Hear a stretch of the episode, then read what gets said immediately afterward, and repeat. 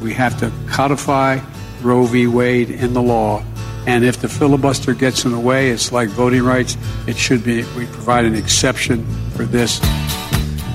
Yeah, I'm with you, Mr. President. Can you say it with a little more energy and oomph? Well, I don't know why I came here tonight. That's why. I got the feeling that something ain't right. It absolutely I'm so ain't. scared in case I fall off my chair.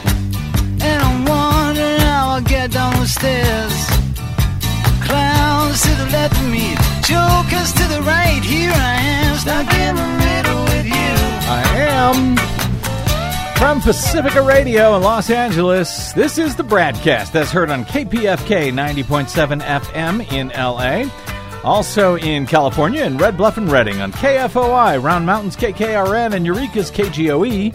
Up in Oregon on the Central Coast on KYAQ, Cottage Grove's KSO, Eugene's KEPW, Lancaster, Pennsylvania's WLRI, Maui, Hawaii's KAKU, Columbus, Ohio's WGRN, Palenville, New York's WLPP, Rochester, New York's WRFZ, down in New Orleans on WHIV, out in Gallup, New Mexico on KNIZ, Concord, New Hampshire's WNHN, Fayetteville, Arkansas's KPSQ, Seattle's KODX, Janesville, Wisconsin's WADR, and Minneapolis, St. Paul's AM 950 KTNF. We also stream coast to coast and around the globe every day on the internets on the Progressive Voices channel. Netroots Radio, Radio for Humans, FYI Nation, NicoleSandler.com, Radio Free Brooklyn, Workforce Rising, No Lies Radio, Verdant Square Radio, Detour Talk, and most of your favorite podcast sites. Blanketing Planet Earth five days a week. I'm Brad Friedman. Your friendly investigative blogger, journalist, troublemaker, muckraker, and all around swell fellow says me from bradblog.com. Thank you very much for joining us. I'm sorry to say, however, we must start today with a correction. A correction, Desi Doyen. Uh, hi, how are you? Hi, I'm okay. Okay. What's the correction? Well, it's a correction. You know, we like to put them right up front. We don't like to bury them at the back the way, you know, many news outlets do. When we screw up, we like to admit to it right off the top. So at the top, at the very top of yesterday's show, after an opening quote from, I believe, uh, Pete Williams of, of NBC, yes. I, uh, I snarked about five extremists on the U.S. Supreme Court. In fact, there are six, not five radical extremists on the U.S. Supreme Court. I misspoke. I regret the error. There's our correction. Okay. And uh, today, after the last several weeks of those same six extremists gutting the Voting Rights Act's uh, prohibitions uh, against racial gerrymandering, overturning Roe v. Wade's right to privacy and reproductive freedom, further demolishing the separation between church and state, blocking states from well regulating the bearing of arms within their borders, and on Thursday, gutting the Environmental Protection Agency's statutorily mandated directive to protect the environment from pollutants, including carbon emissions.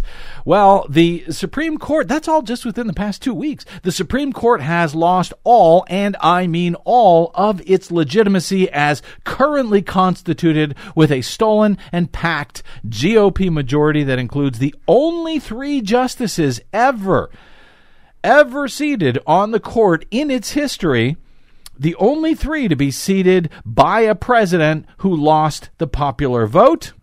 All three of those uh, justices are currently on the court.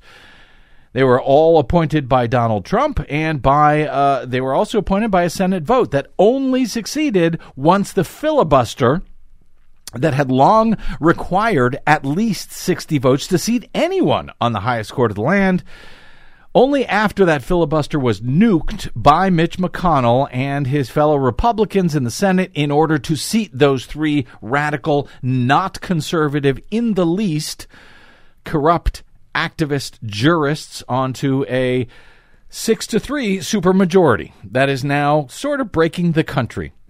I see the uh, Trump McConnell Roberts court at this time as having the same legitimacy as the U.S. Department of Justice did when it was being led for a number of weeks or months by Trump's former large genital toilet bowl salesman Matthew Whitaker. Remember that when he was Oh, yes. acting attorney general for a number of weeks? It was, at the time, an illegitimate junk Department of Justice, frankly. It was in the business of doing little more than protecting a criminal president in the White House. And yeah, well, now, as I see it, we have an illegitimate junk U.S. Supreme Court you know, which was both created by the very both the uh, junk DOJ and the junk U.S. Department, uh, U.S. Supreme Court now, both created by the very same corrupted criminals and corporate interests. In short, we are in big, big, big trouble. So hey, welcome to the BradCast. You may have already heard part of this story as it came out a week or so ago after the corrupt junk justice Brett I like beer Kavanaugh uh, joined the court's radical Republicanists to overturn Roe v. Wade, but it underscores at least part of a point I wish to make here. From the New York Times during a two hour meeting in her Senate office with the Supreme Court nominee Brett Kavanaugh way back in August of 2018, Senator Susan Collins of Maine pressed him hard on why she should trust him not to overturn Roe v. Wade if she backed his confirmation. Judge, then Judge Kavanaugh worked vigorously to reassure her that, that he was no threat to the landmark abortion rights ruling. He said, quote, start with my record, my respect for precedent, my belief that it is rooted in the Constitution, and my commitment and its importance to the rule of law. That's what he said, according to contemporaneous notes that were kept by multiple staff members in this meeting with Susan Collins. He said, quote, I understand precedent and I understand the importance of overturning it. Roe, he said, is 45 years old. It has been reaffirmed many times. Lots of people care about it a great deal, and I've tried to demonstrate I understand real world consequences. That's what he said, according to the notes taken at that time, adding, I am a don't rock the boat kind of judge. I believe in stability and in the team of nine. Of course he does.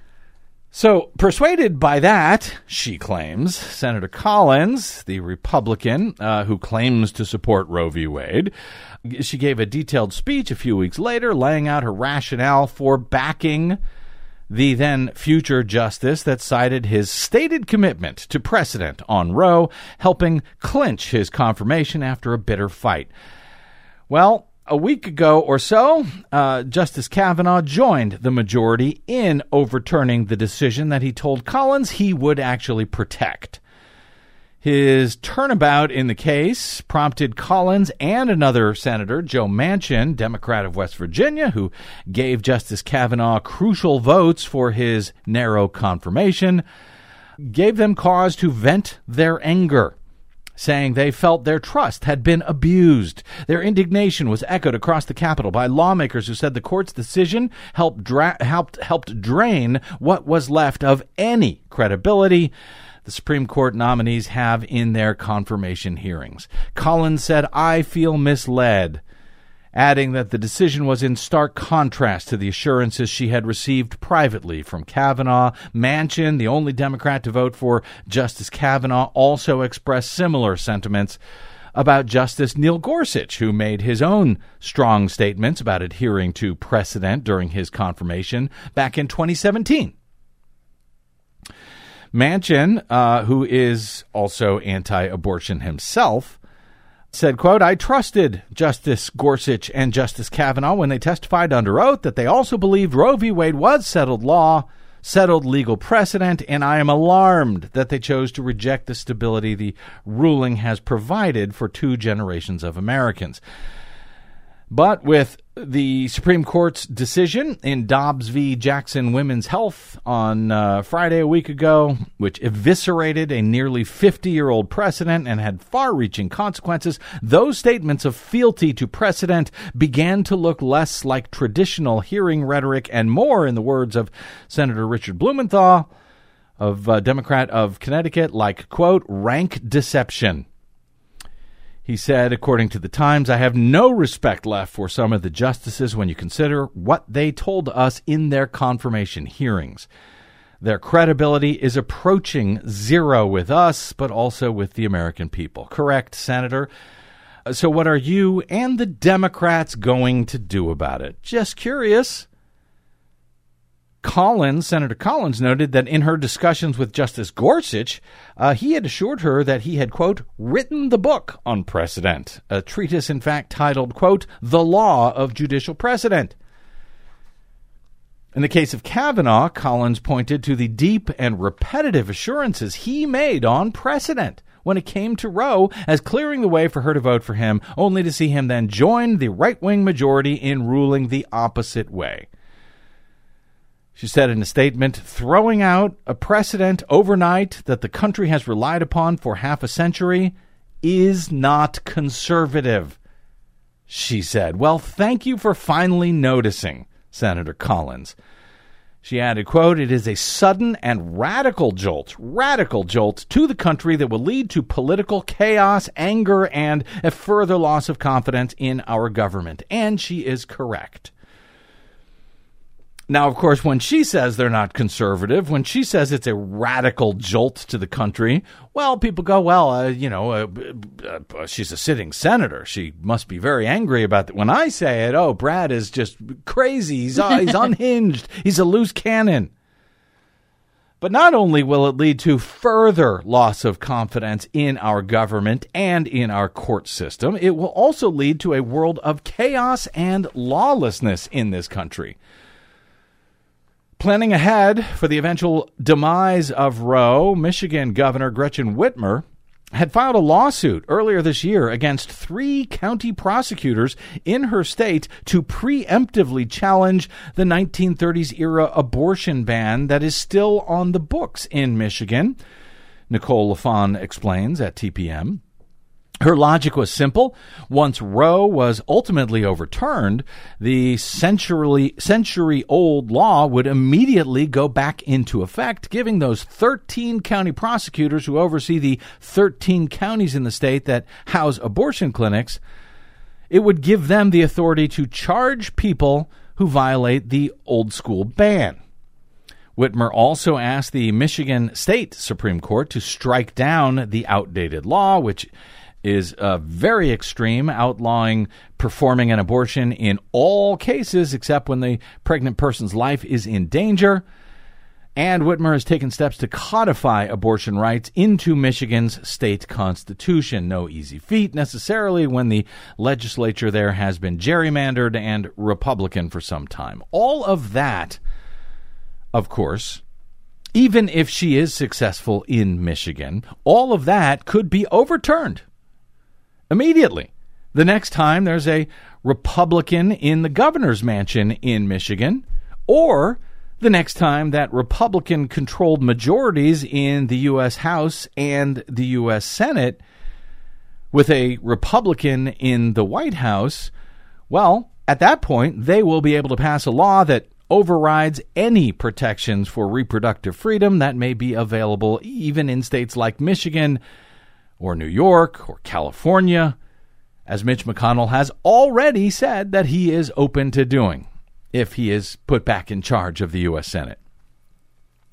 When Michigan's Governor Whitmer announced her lawsuit, more than half of those prosecutors uh, who were targeted with a legal challenge signed a statement saying that they supported Whitmer, Whitmer's lawsuit and would not enforce the abortion law if and when it went into effect. Presumably, the other half, however, did not. Did not sign that statement. Either way, the so called good guys in this case are largely being asked to ignore state law in order to do the right thing, and the others will presumably begin prosecuting doctors and maybe even women if the law that is currently in place stands as it is. And this is the result of what Republicans and foolishly media and Democrats describe as the fruits of a conservative Supreme Court decision, which is actually the opposite of conservative as even Maine's Susan Collins was able to uh, recognize. It is, in fact, radical. It is not conservative. Stop giving them that credit. Now that Roe is overturned, and there are uh, few legal avenues at the moment for protecting abortion access at the state level, especially in so called red states, prosecutors, attorneys general, and district attorneys across the nation are following those Michigan prosecutors' leads, at least some of them. Since Roe's overturning, LaFond reports dozens of local prosecutors around the U.S. have issued statements vowing not to prosecute people who seek abortions or perform them or help people to get them. No matter what their state laws may otherwise direct, this is the lawlessness that I'm talking about. This is the chaos that I'm talking about.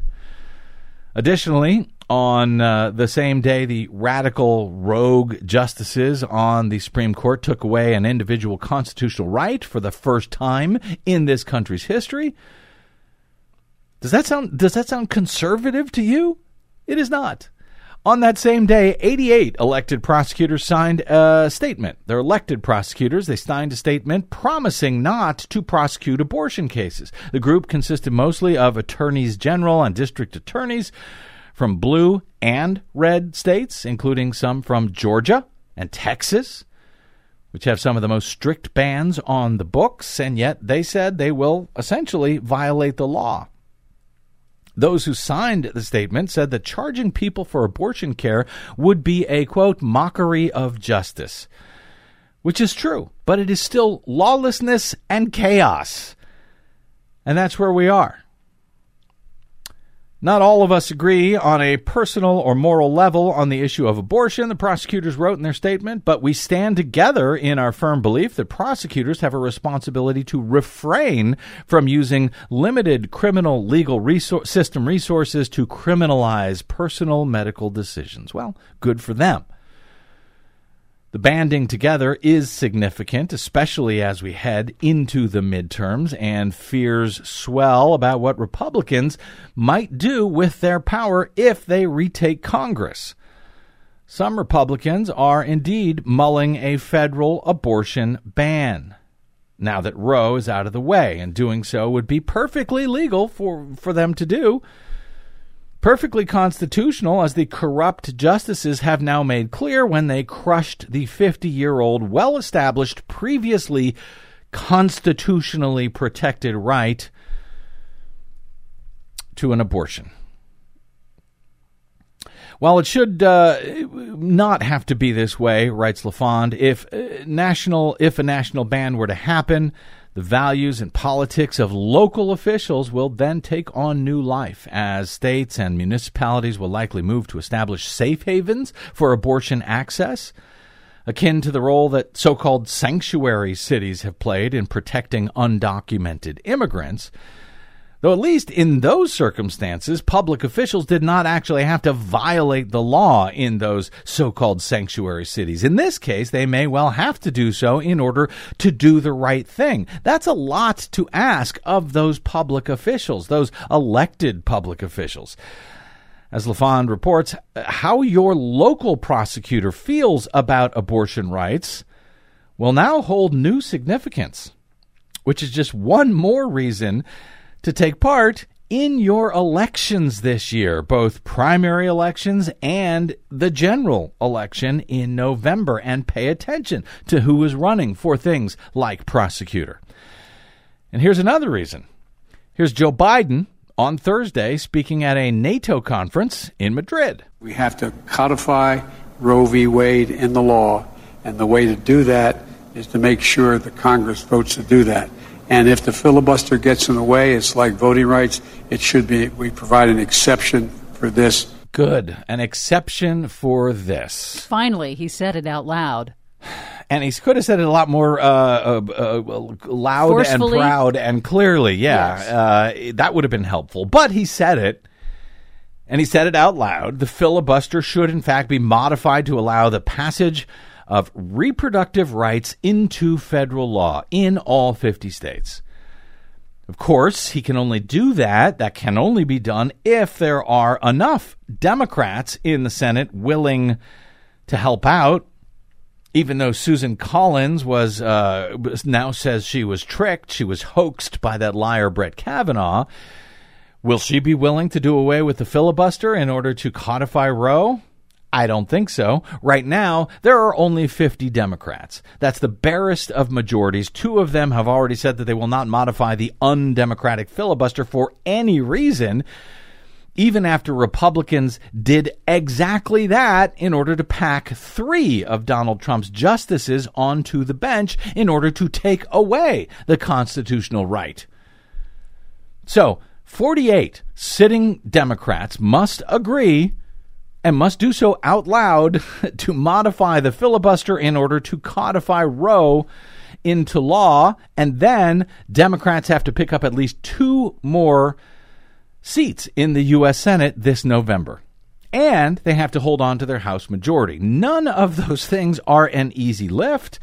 But as Josh Marshall at TPM has been arguing, as have we, that's the sort of thing that Democrats must promise to voters out loud that they will do immediately upon uh, getting a 52 seat majority in January of 2023 if voters give them the numbers of senators and Congress members needed to do it.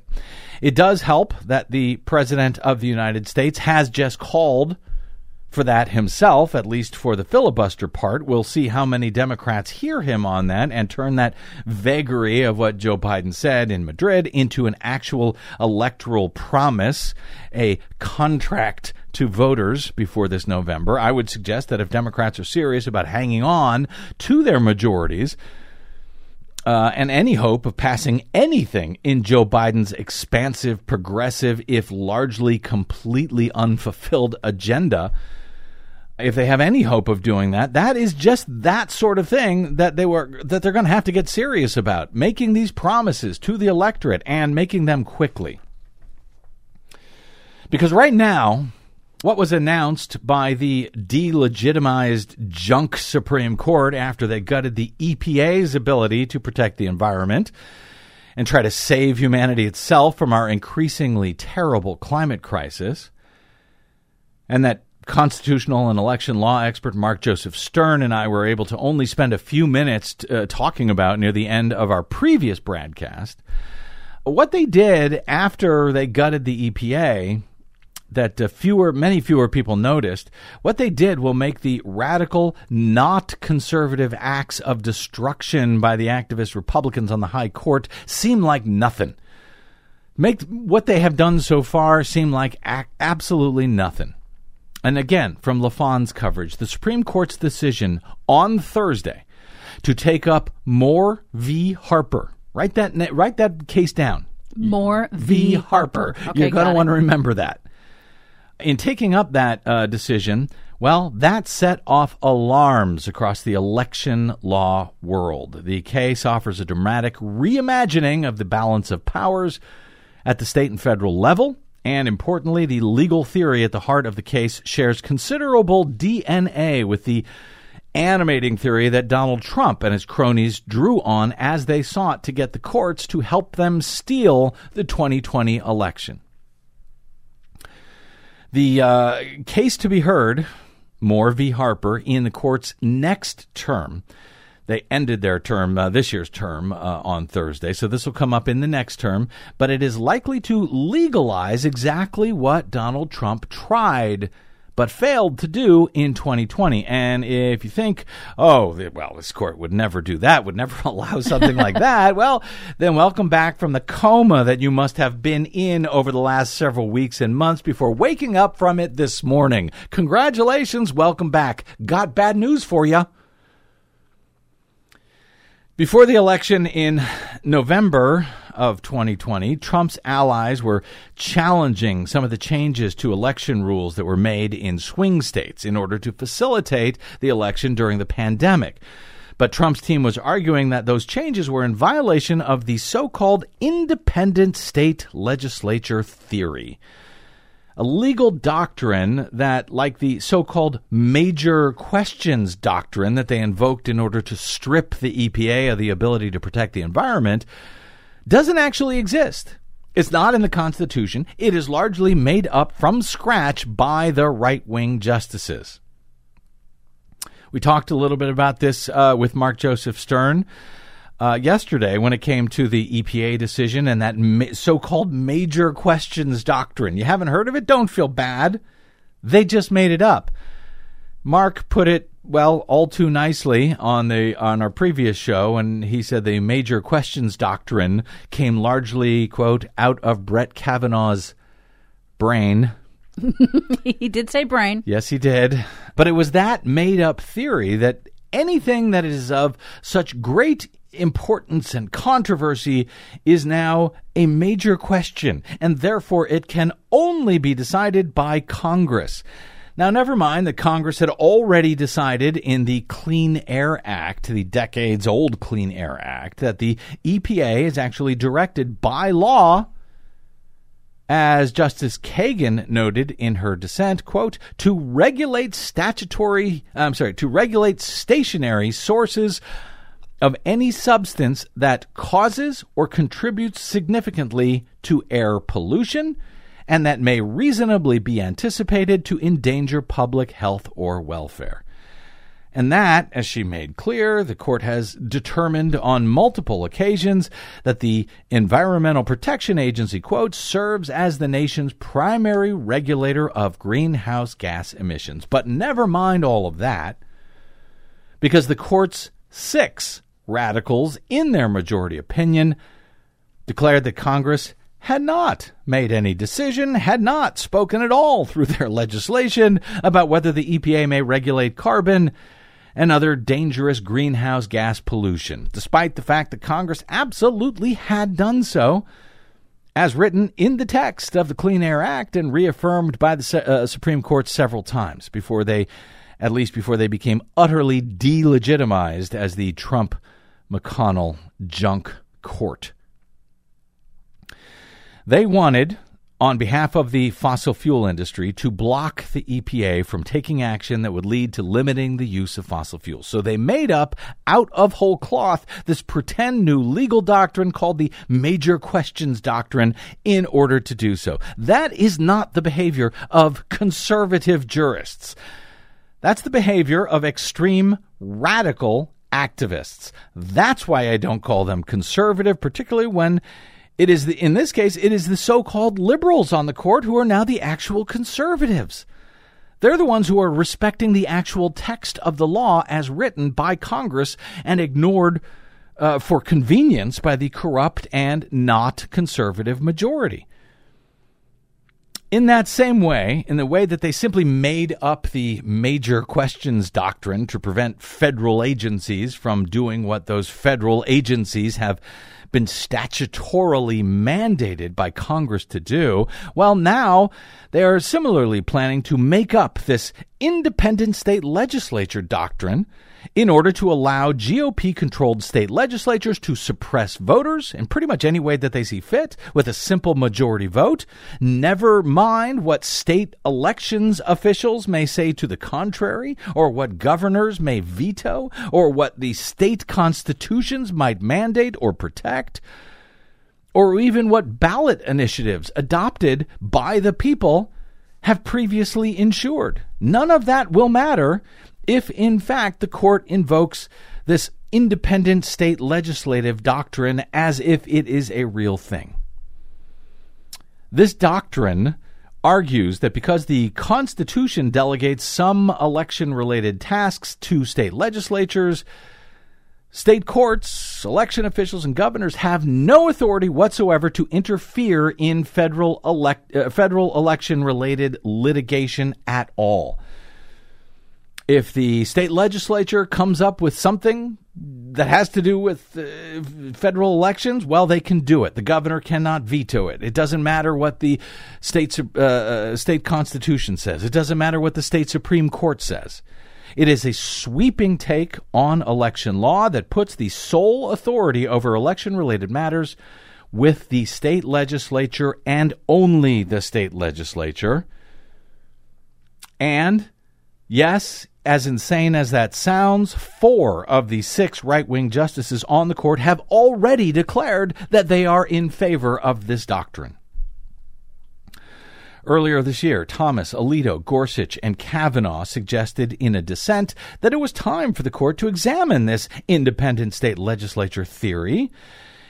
And on Thursday, they announced that they will do exactly that when they took up Moore v. Harper, which is focused on, in this case, congressional maps in North Carolina after voters challenged a congressional district map that was drawn by the GOP state legislature that heavily favored Republican candidates. The North Carolina Supreme Court struck down that map, that gerrymandered congressional districts district, uh, all the all of the districts, and they drew up a fairer map.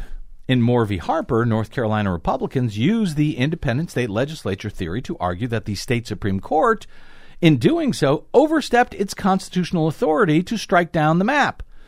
That it should be left up to the legislature, whatever they believe, no matter the law, no matter the Constitution.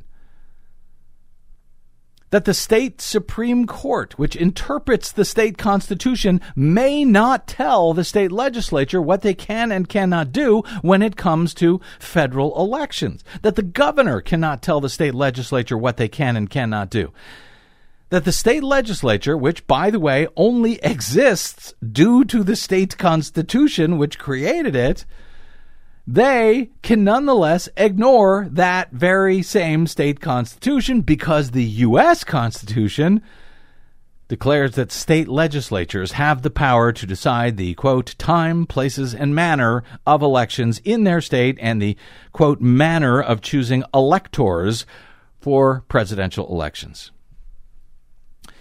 We are often on this program way ahead of the curve here and at bradblog.com in warning you about what is coming down the down the pike and telling you what you need to know about. In fact, over the years, we've often been called crazy, radical, partisan, loose cannon, whatever, take your pick for doing so. But time and time again, we are proven right. Sometimes years later, when everyone else finally notices, oh, yeah, there is a problem in using unverifiable touchscreen voting systems in our elections. Who knew?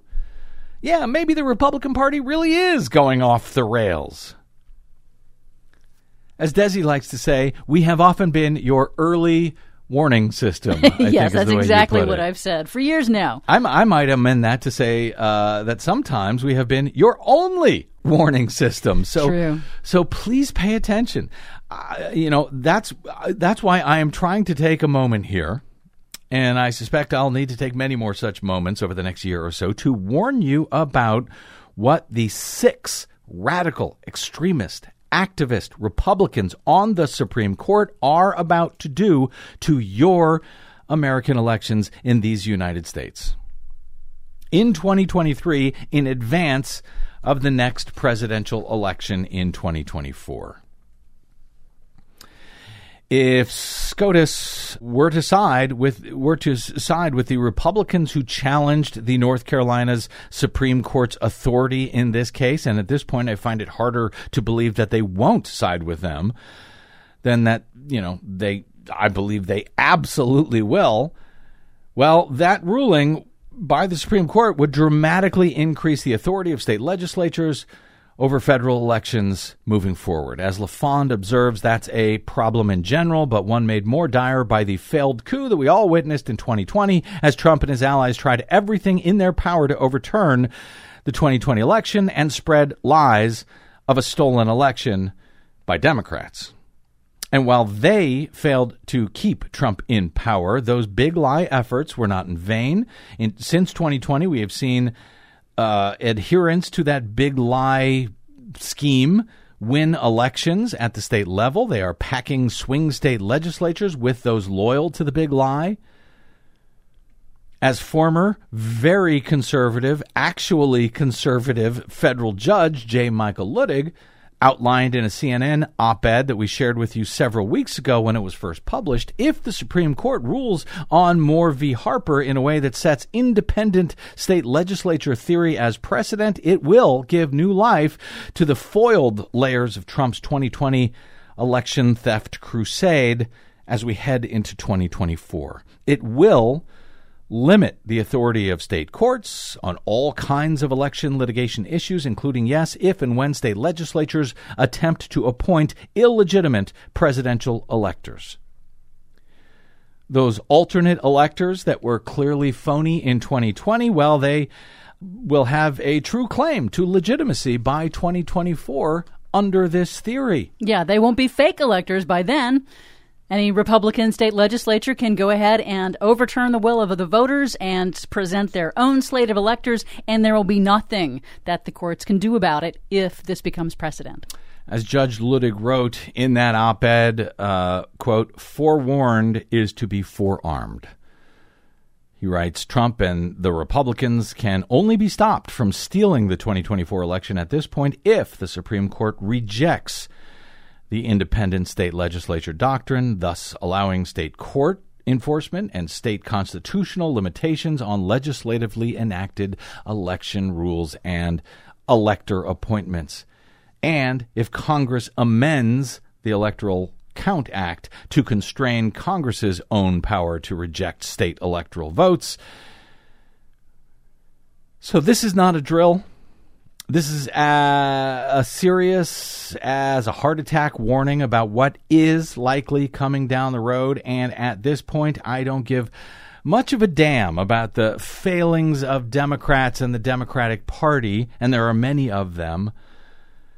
I look forward to the moment in history when we have the luxury of taking on corrupt Democrats in anything but a primary election at this point. But at this point, Democrats are going to be needed in both the House and Senate. Reforming the filibuster seems to me the only path to not not only uh, restoring the previously constitutionally protected rights of Roe, but also the only path to real reform on gun safety, on climate change, and on much more, including, yes, reform and expansion of the stolen, packed, corrupt, extremist, radical, and not conservative in the least Supreme Court. And that can only be done with a Senate majority lar- large enough and courageous enough, and a Democratic majority in the House that is large enough and courageous enough to do the right thing for the vast majority of the American people, who, by the way, do not support what this radical extremist off the rails large genital toilet bowl salesman of a junk Supreme Court is now doing. And that can only happen through you and everyone that you know organizing and getting out to the polls this year and fighting like hell for your ballots to be counted and counted as cast. Okay, took longer than expected, but got that out of my system for now. Let's take a break here. We will come back with a, a grab bag of a few items that I've been trying to get to of late, only to have my best laid plans sort of derailed by House hearings and radical Supreme Court destruction of everything we hold dear. Yeah, funny how that works. We'll see how many of those uh, things I can get to here, including some news on one Virginia Ginni Thomas and her promise well, her promised testimony to the House January 6th committee and Desi Doyen's latest Green News report. That's yeah. all ahead on the BradCast. I'm Brad Friedman.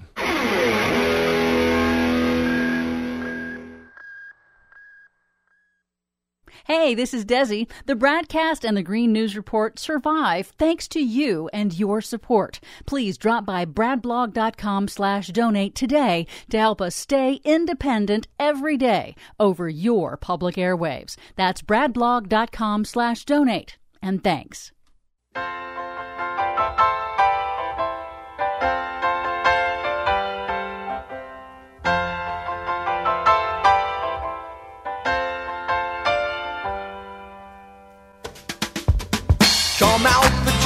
Don't let it wait. You Catholic girls start much too late. She's All sooner or later it comes yeah? down to I. Welcome back. Welcome back to the BradCast. Brad Friedman from bradblog.com. Uh, we don't know. Is Virginia Thomas Catholic or not? I don't know We're that. not sure. All right. Well, as you have likely uh, noticed, it's it's been an insane week or more of late. You know, between the illegitimate Supreme Court and the and primary elections in eight states and special coverage of the House January 6th committee that uh, has sort of forced me to put off some stories that I had hoped to cover previously. But as we will now be taking a few much needed days off next week with the uh, July 4 holiday, forgive me for a, a, a grab bag of a few various items here that I want to uh, try to touch on just to get caught up a little if possible on that, uh, a, a, little over a week or so ago, you may recall, news broke that Ginni Thomas, the corrupt right wing activist of the corrupt right wing activist Justice Clarence Thomas, had been in close touch with Donald Trump's then chief of staff, Mark Meadows. He's in a lot of trouble, by the way. I think. I predict. Anyway, but Ginni was in touch with Mark Meadows, urging him to help Donald Trump steal the election.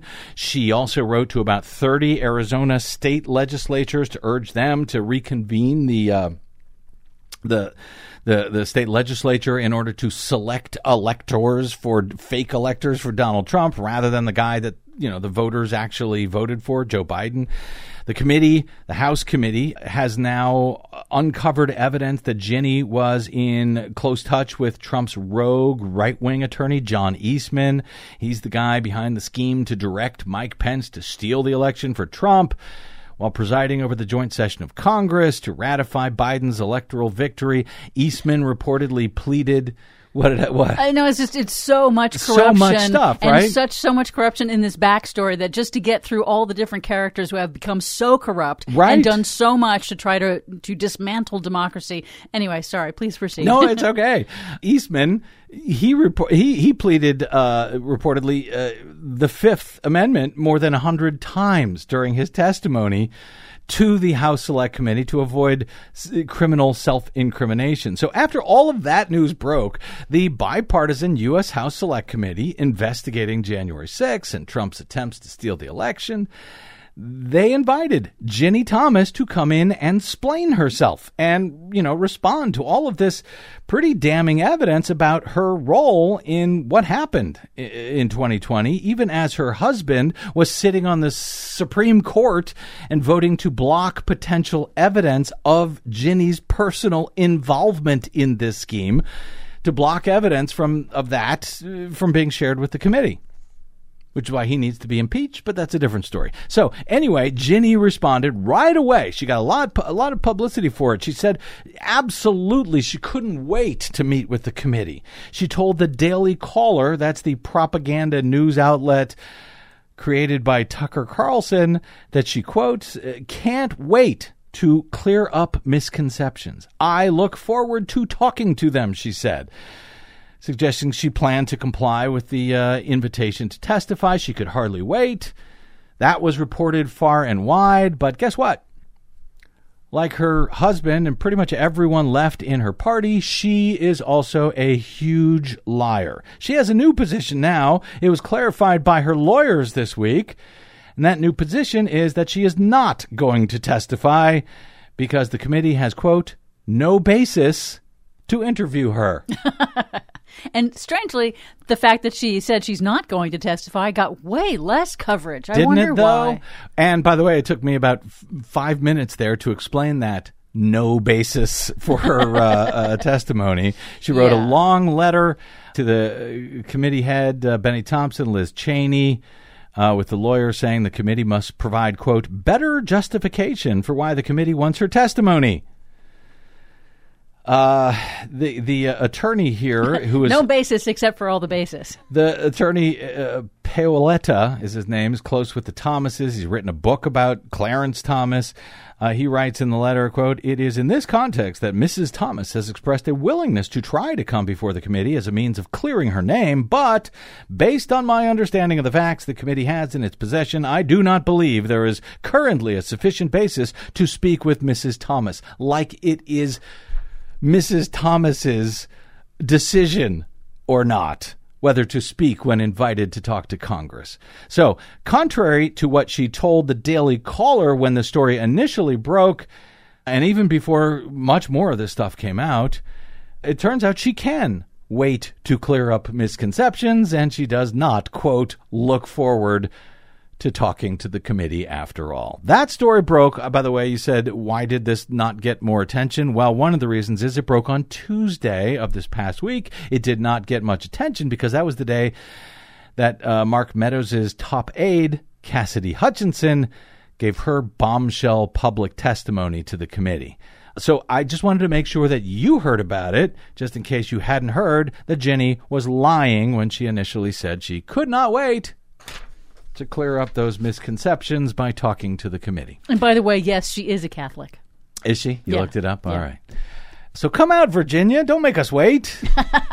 anyway, uh, another, actually, even older story, uh, but this one is good news that you may or may not have heard about. I want to make sure you do. Fox News' parent company can be sued by a voting machine maker because Rupert Murdoch and his son Lachlan may have acted with, quote, actual malice in directing the network to broadcast conspiracy theories alleging the 2020 election was rigged against Donald Trump.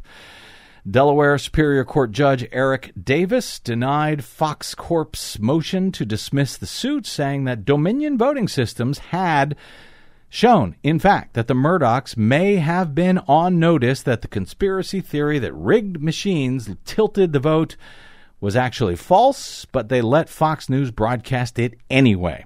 Dominion cited it in uh, cited in its uh, suit a report that Rupert Murdoch spoke with Trump a few days after the election, quote, and informed him that he had lost the judge said, quote, These allegations support a reasonable inference that Rupert and Lachlan Murdoch either knew that Dominion had not manipulated the election or at least recklessly disregarded the truth when they allegedly caused Fox News to propagate its claims about Dominion.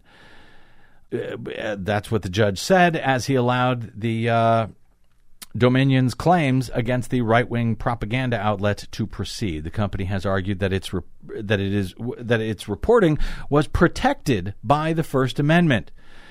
Well, that protection makes it difficult to sue the press for defamation under the standard set by the Supreme Court.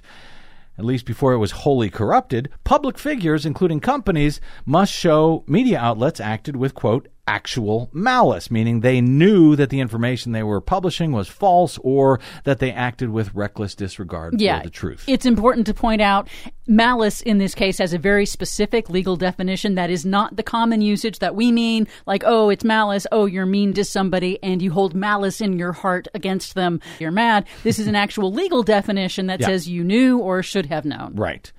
And uh, this is uh, the latest ruling by a judge allowing these defamation suits to proceed against these wingnut fake news outlets and uh, Trump allies who repeated this uh, evidence free these evidence free claims uh, on the air and eventually helped trigger the January 6 insurrection. In the uh, ruling, Davis further noted that other newspapers under Murdoch's control, including the Wall Street Journal and the New York Post, condemned Trump's claims and urged him to concede defeat, but Fox News did not. As for the Murdochs, Davis claims uh, Davis ruled the claims of actual malice had been met with respect to four specific allegations, including that the Murdochs caused Fox News to broadcast false claims about Dominion, even though they did not personally believe former President Trump's election fraud narrative. So, those allegations support Dominion's claims that Fox News was in fact on notice that the claims made were false and uh, made by on its air by personalities like Rudy Giuliani and the Trump attorney Sidney Powell that Fox knew that those claims were bogus. Judges have previously allowed cases against those two to move forward to trial as well. All of these suits by Dominion and also by Smartmatic, another voting machine company, against the wingnut outlets and Trump's MAGA attorneys are for billions of dollars. So, good news that they are allowed to proceed towards trial, uh, even though, as you may have heard over the years, I'm not a fan of those voting machine companies. Just a little. I'm still happy to see them move forward. Finally, one more piece of good news here, very quickly, since it's a story that we covered some weeks ago with longtime voting system and cybersecurity expert Dr. David Jefferson of Verified Voting and Livermore National Laboratory. That insane bill to allow internet voting in California that was moving through the state legislature here, being pushed by Democrats in the state assembly, that was tossed out in the state senate. yes, it took some hard work and testimony by grassroots anti internet voting experts uh, in the uh, Senate committee hearings, and a statement, by the way, from the California Secretary of State, Dr. Shirley Weber, opposing the measure, which is good news on its own because Weber, who is great on voting rights, she is much less knowledgeable when it comes to the dangers of electronic voting, and she had not run rung in at all uh, to support or oppose this measure when we talked with uh, Dr. Jefferson who had been hoping uh, to urge her to come out against it. She did, and that measure, at least for now, is dead in California. Look for it to reappear in some other form. Because it always It- does. like a zombie bill. California Democrats keep bringing this up, trying to pass 100% unverifiable internet voting again and again, losing each time, at least so far. All right. Uh, so some good news there for you. Yes. Nonetheless, here to bunk my high. After this break, Desi Doyen joins us for our latest Green News Report. I'm Brad Friedman, and this is your BradCast.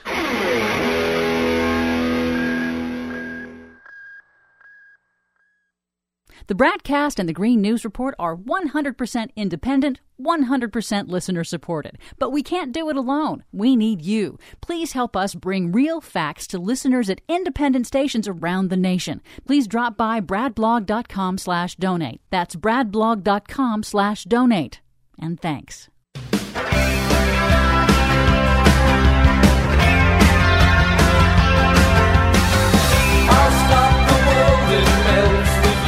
No dilly dallying, straight to it. Our latest Green News Report. So while the Supreme Court case is very important, uh, it's not the only game in town. Right wing Supreme Court strikes major blow to EPA's ability to regulate carbon emissions. Residential natural gas stoves leak carcinogens even when turned off, study finds. Plus, clean energy jobs are booming. Fossil fuel jobs are shrinking. All of those booms and more straight ahead from BradBlog.com. I'm Brad Friedman. And I'm Desi Doyen. Stand by for six minutes of independent green news, politics, analysis, and snarky comment. Getting to a wedding costs an arm and a leg. Gas is so expensive, you can bring it as a wedding gift. This is your Green News Report. And make sure you hold on to it, though. Your grandkids can sell it to a warlord for water. gonna soak up the sun. Okay, Desi Doyen, the day that we have long predicted, long feared would come, has now arrived. As expected, the right wing supermajority on the stolen and packed U.S. Supreme Court has issued a disturbing landmark ruling in West Virginia versus EPA. That's a lawsuit brought by Republican attorneys general over emission standards that never took effect. The 6 to 3 majority ruled that despite the Clean Air Act's broad textual mandate, the EPA does not have the authority to regulate carbon dioxide emissions from power plants because Congress didn't explicitly say regulate carbon emissions. The decision kneecaps the agency at a critical time when scientists warn the window is closing to act to prevent catastrophic climate impacts. It throws a wrench into new standards being developed by the Biden administration. However, in an interview with Sky News before the ruling, EPA Chief Michael Regan said the agency has other tools. President has a number of tools in his toolbox. And as we look at all of the regulations uh, that govern power plants, uh, we have regulations that look at traditional air pollutants, uh, water pollutants, and coal ash or you know hazardous waste cleanup. So while the Supreme Court case is very important, uh, it's not the only game in town. Well, good luck with those other tools. Given what the Supreme Court has decided, it's clear to me, at least, that they are also going to handcuff the agency on those other rules as well. Yes, the ruling is the pinnacle of Republicans and their funders' decades long corrupt coordinated scheme to stack the court and handcuff the EPA from issuing future climate and pollution regulations. And it can also be used to gut the government's ability to regulate corporate behavior in other sectors. There is a reason I don't call these right wingers conservative. They aren't conservative at all, they are radicals.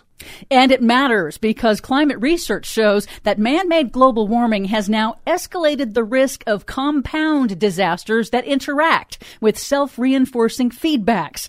A new study has found that extreme dryness in the U.S. West's man made megadrought boosted hot temperatures by four degrees last summer, intensifying both heat waves and wildfires, with greater cascading impacts together than each disaster on its own. So it's all getting terrible all at once. A different study finds that most U.S. cities are seeing more extremely hot days overall than in the past because of global warming. More than half of U.S. cities now see at least seven more extremely hot days than in the 1970s, with the hottest summer temperatures arriving much earlier and persisting later into the fall.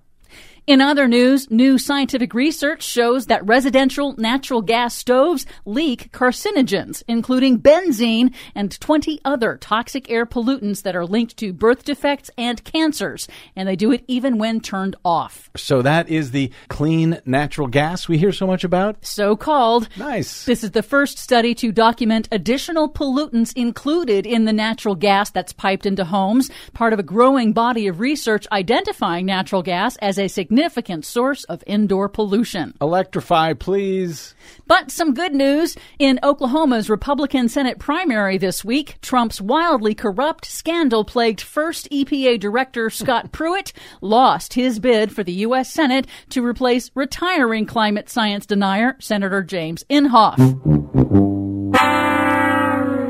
And he lost badly. So there's that at least. And finally, jobs in the U.S. renewable energy sector rose faster than overall U.S. employment in 2021, and it made up for job losses in the fossil fuel industry, even as fossil fuel production increased. The Department of Energy's annual jobs report out this week detailed dramatic growth across the entire clean energy sector in 2021 and found that the fossil fuel extraction industry lost more than 31,000 jobs, while the electric vehicle sector alone created 45,000 jobs, a stunning 25% increase over the previous year. So there's that as well.